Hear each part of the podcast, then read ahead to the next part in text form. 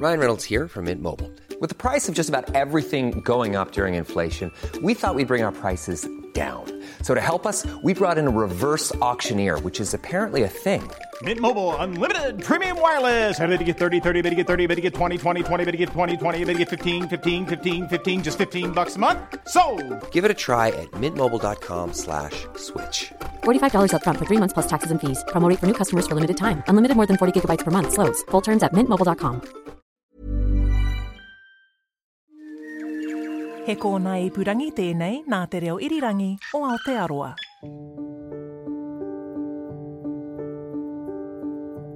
the entire floor had sort of erupted and bunks were wrecked and so on. And Fernando had been, had a cabin just right close to that, and uh, presumably got um, trapped uh, once the the second bomb went off, and the water would have cascaded down through the um, the stairs and and caught him there. Hi, I'm Jesse Mulligan, and this is Crimes NZ. In this episode, we're looking into the 1985 bombing of the Rainbow Warrior. It's described as the first act of terrorism against New Zealand, and Greenpeace photographer Fernando Pereira was killed in the blast. David Robie is a professor of journalism at AUT and wrote a book about the final voyage of the Rainbow Warrior, a voyage he took part in. Well, it was the last voyage of the original Rainbow Warrior. Of course, two two others uh, followed, uh, Jesse. But um, the reason why I was on board, because I wasn't actually a member of Greenpeace or anything like that, although I've uh, been an environmental journalist for many years. And at the time, I was um, very involved in reporting environmental issues around the Pacific. And uh, in those days, Greenpeace was very small. I mean, uh, it was a very fledgling organisation. They had a little office in Nagle House, uh, downtown um, Auckland, and uh, Elaine Shaw was the uh, coordinator.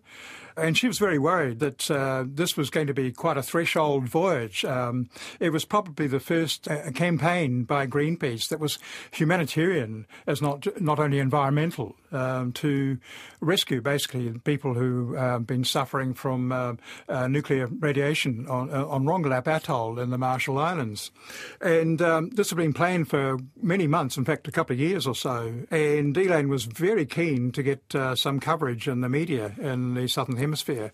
And there were about six journalists that uh, went on board, but I ended up being the only one from the Southern Hemisphere. There was a big commitment at the time because uh, I was a freelance journalist and it meant joining the Rainbow Warrior in Hawaii uh, and uh, being on board for 10 to 11 weeks, uh, right up until the time of the bombing. Can you describe the ship? Well, it was um, quite different from uh, the sort of uh, ultra modern um, environmental ship they have now as Greenpeace 3. It was an old uh, fishing trawler, about 47 metres or so. Um, the original name was uh, Sir William Hardy.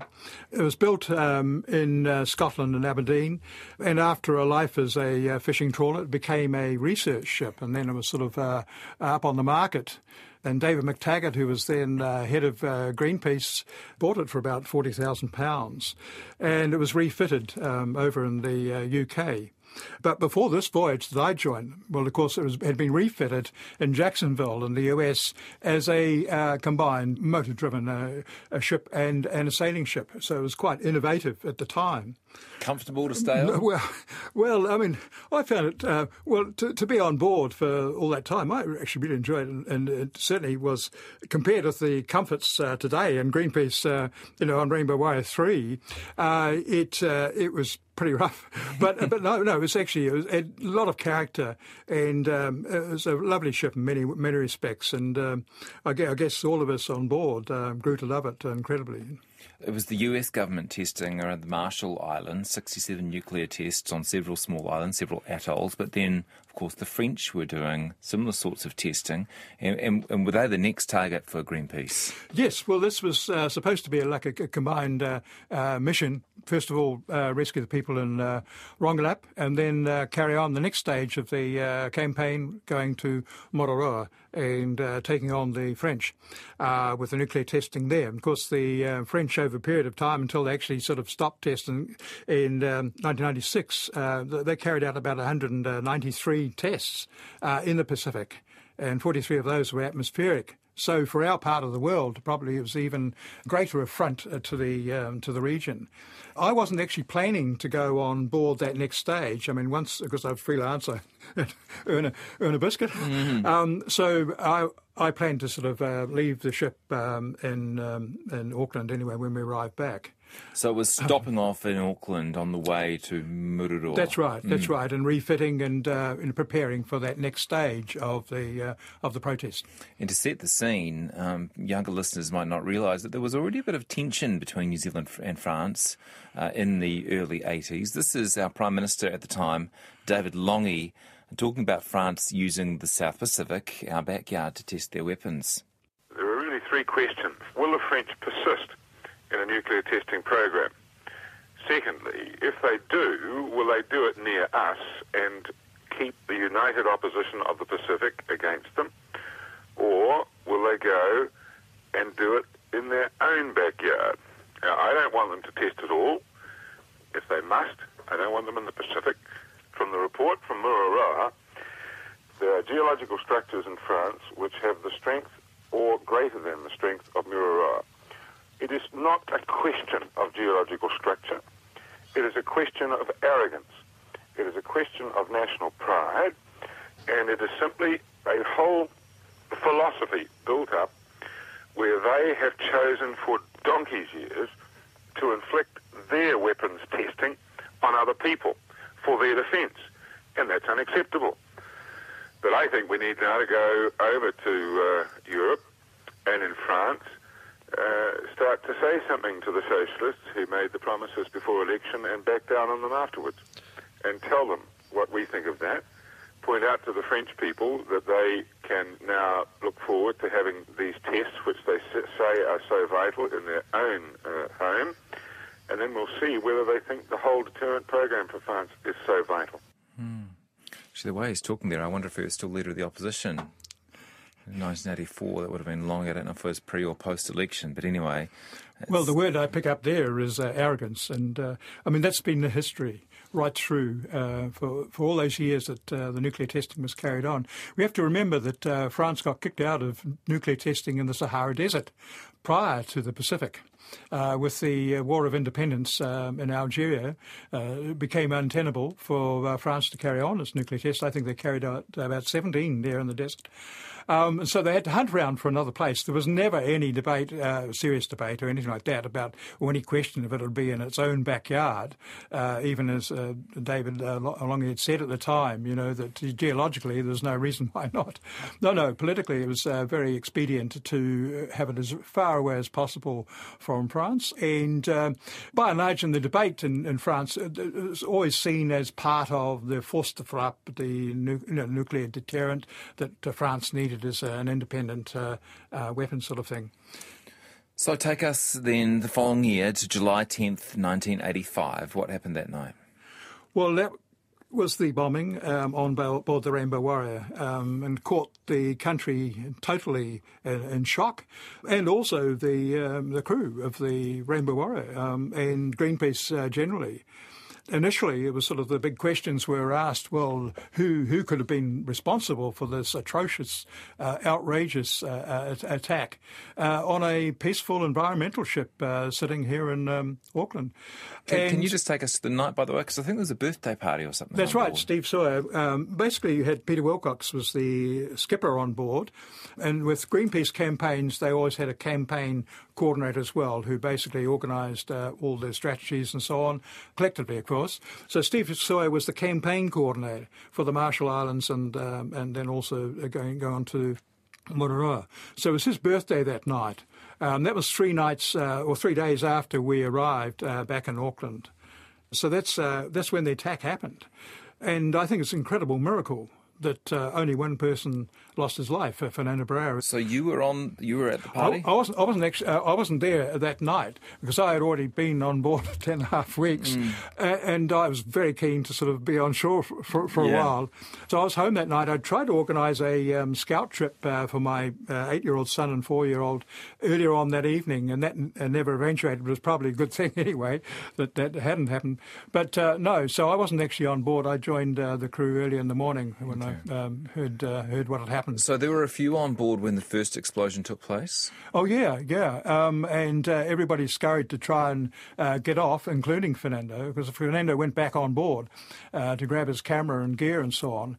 And, and I just think it's staggering. I mean, because a lot of the media coverage at the time focused on well, when you know, as, as the story un, unveiled further on down the track, you know, the idea was that well, it was never meant to be any loss of life. It was an outrageous act of terrorism. The bombers knew very well uh, because they were getting information all the time that there was a uh, large crowd on board um, the Rainbow Warrior that night, and uh, the chances were very high that there could have been um, loss of life.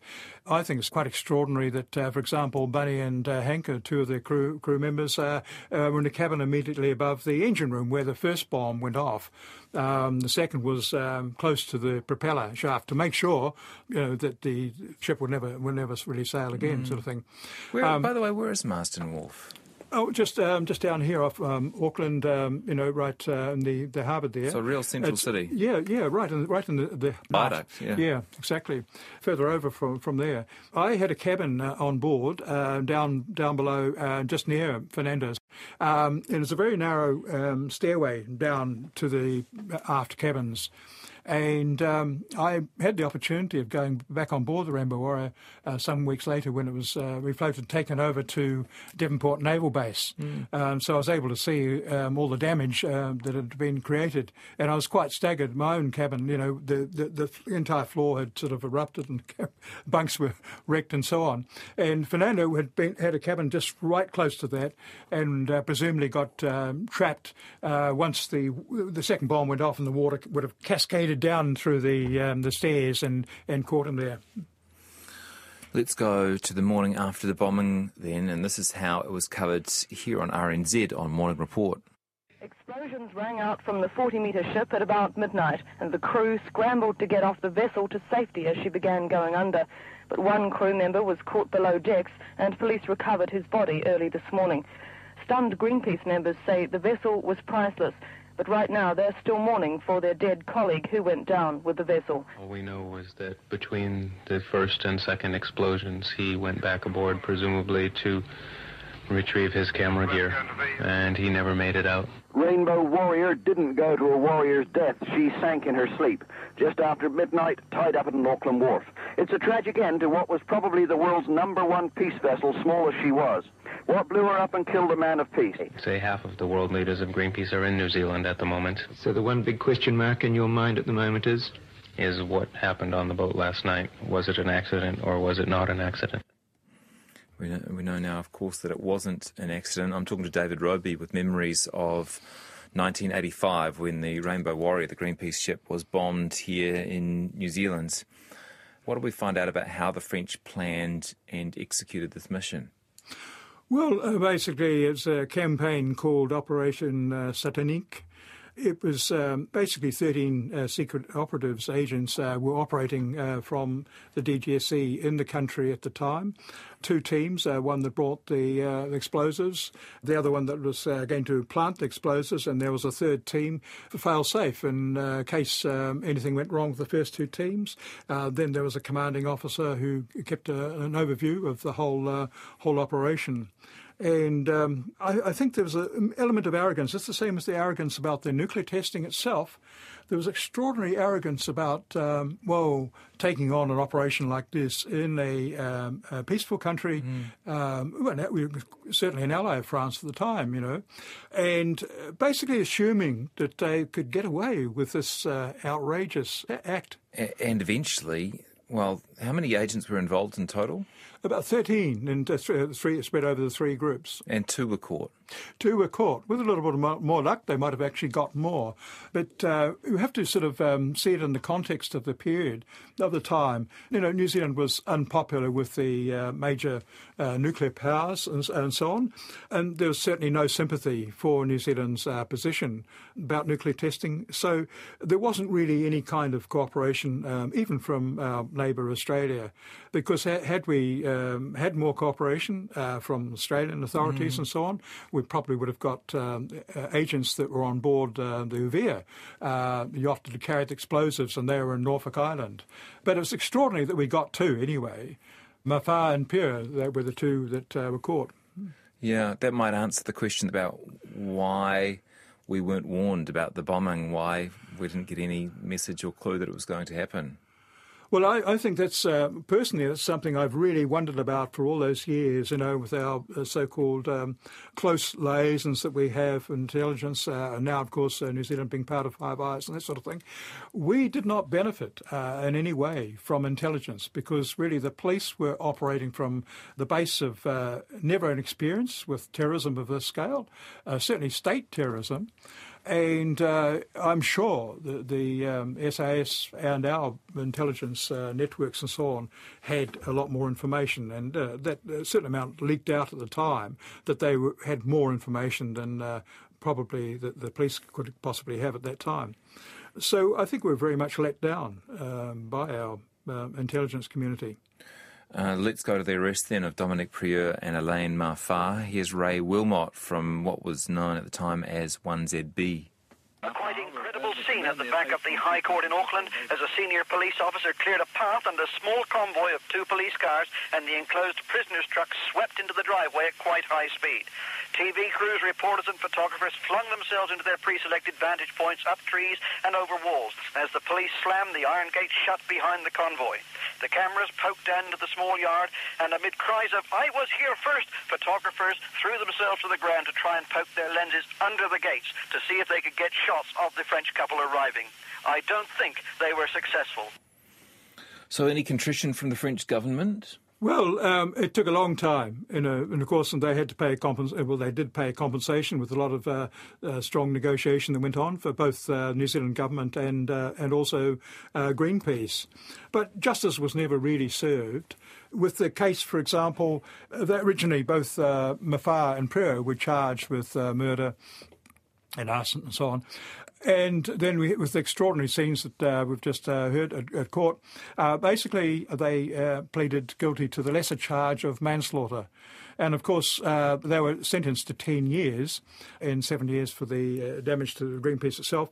But this is where this is a terrible um, result of um, this lack of justice in a sense that the 10 years were never served both Mafart and Prieur uh, was part part of the negotiations that went on with the French government. Uh, basically, France had New Zealand over a barrel over trade, and the European Union and so on. So uh, compromises were, were done, and so eventually Mafart and Prieur were handed over to France uh, for three years, uh, essentially house arrest on Hao Atoll, which was the rear base of the French uh, nuclear operations in Polynesia. Many would describe so, it as. So hang on. So France sends 13 agents to New Zealand to commit an act of terrorism on New Zealand soil.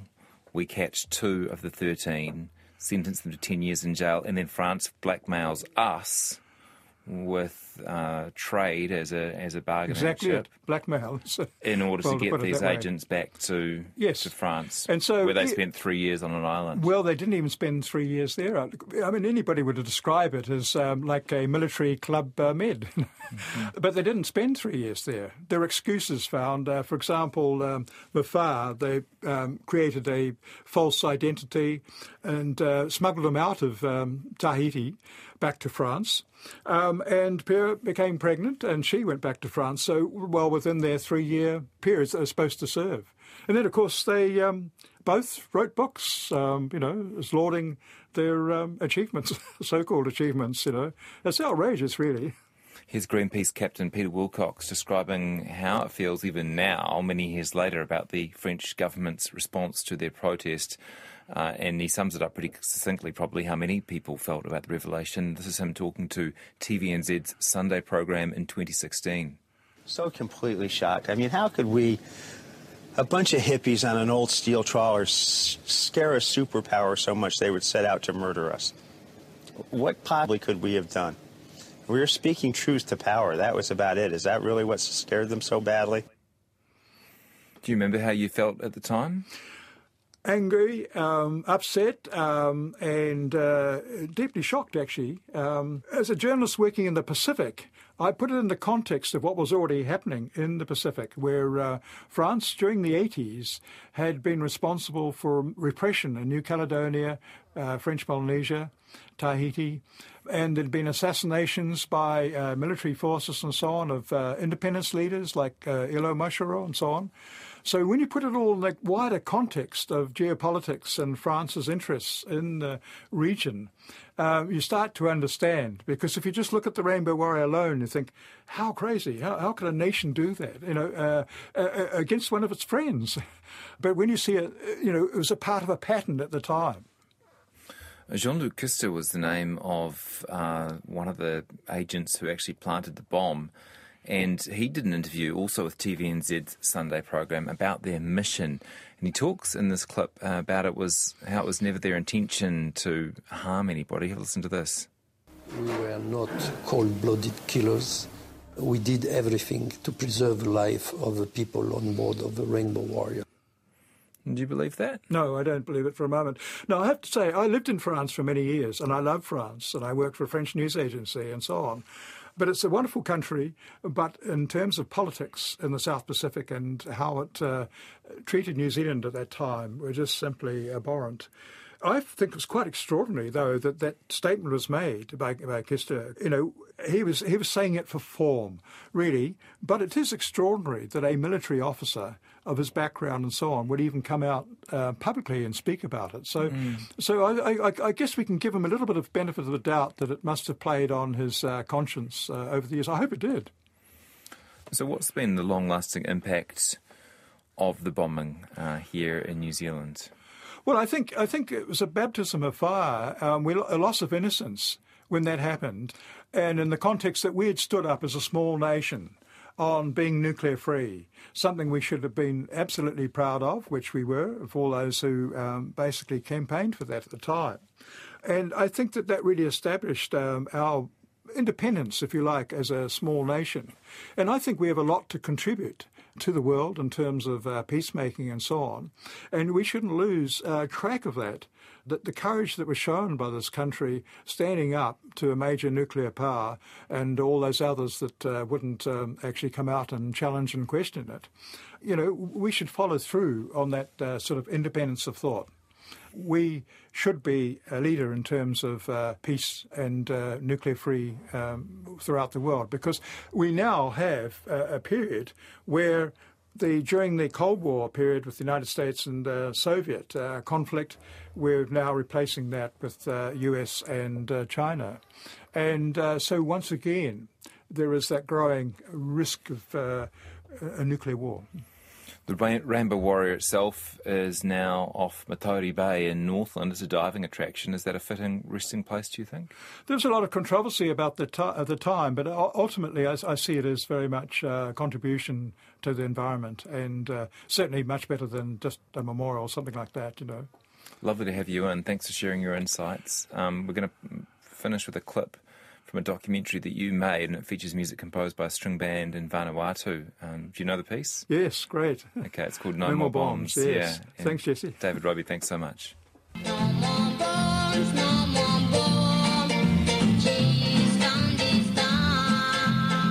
You've been listening to Crimes NZ with me, Jesse Mulligan. You can find more episodes on the RNZ website, or we're on Apple Podcasts, Spotify, iHeartRadio, or wherever you find your podcasts. And once you've finished binging this series, you might like to try Untold Pacific History or the New Zealand Wars series for your regular history fix.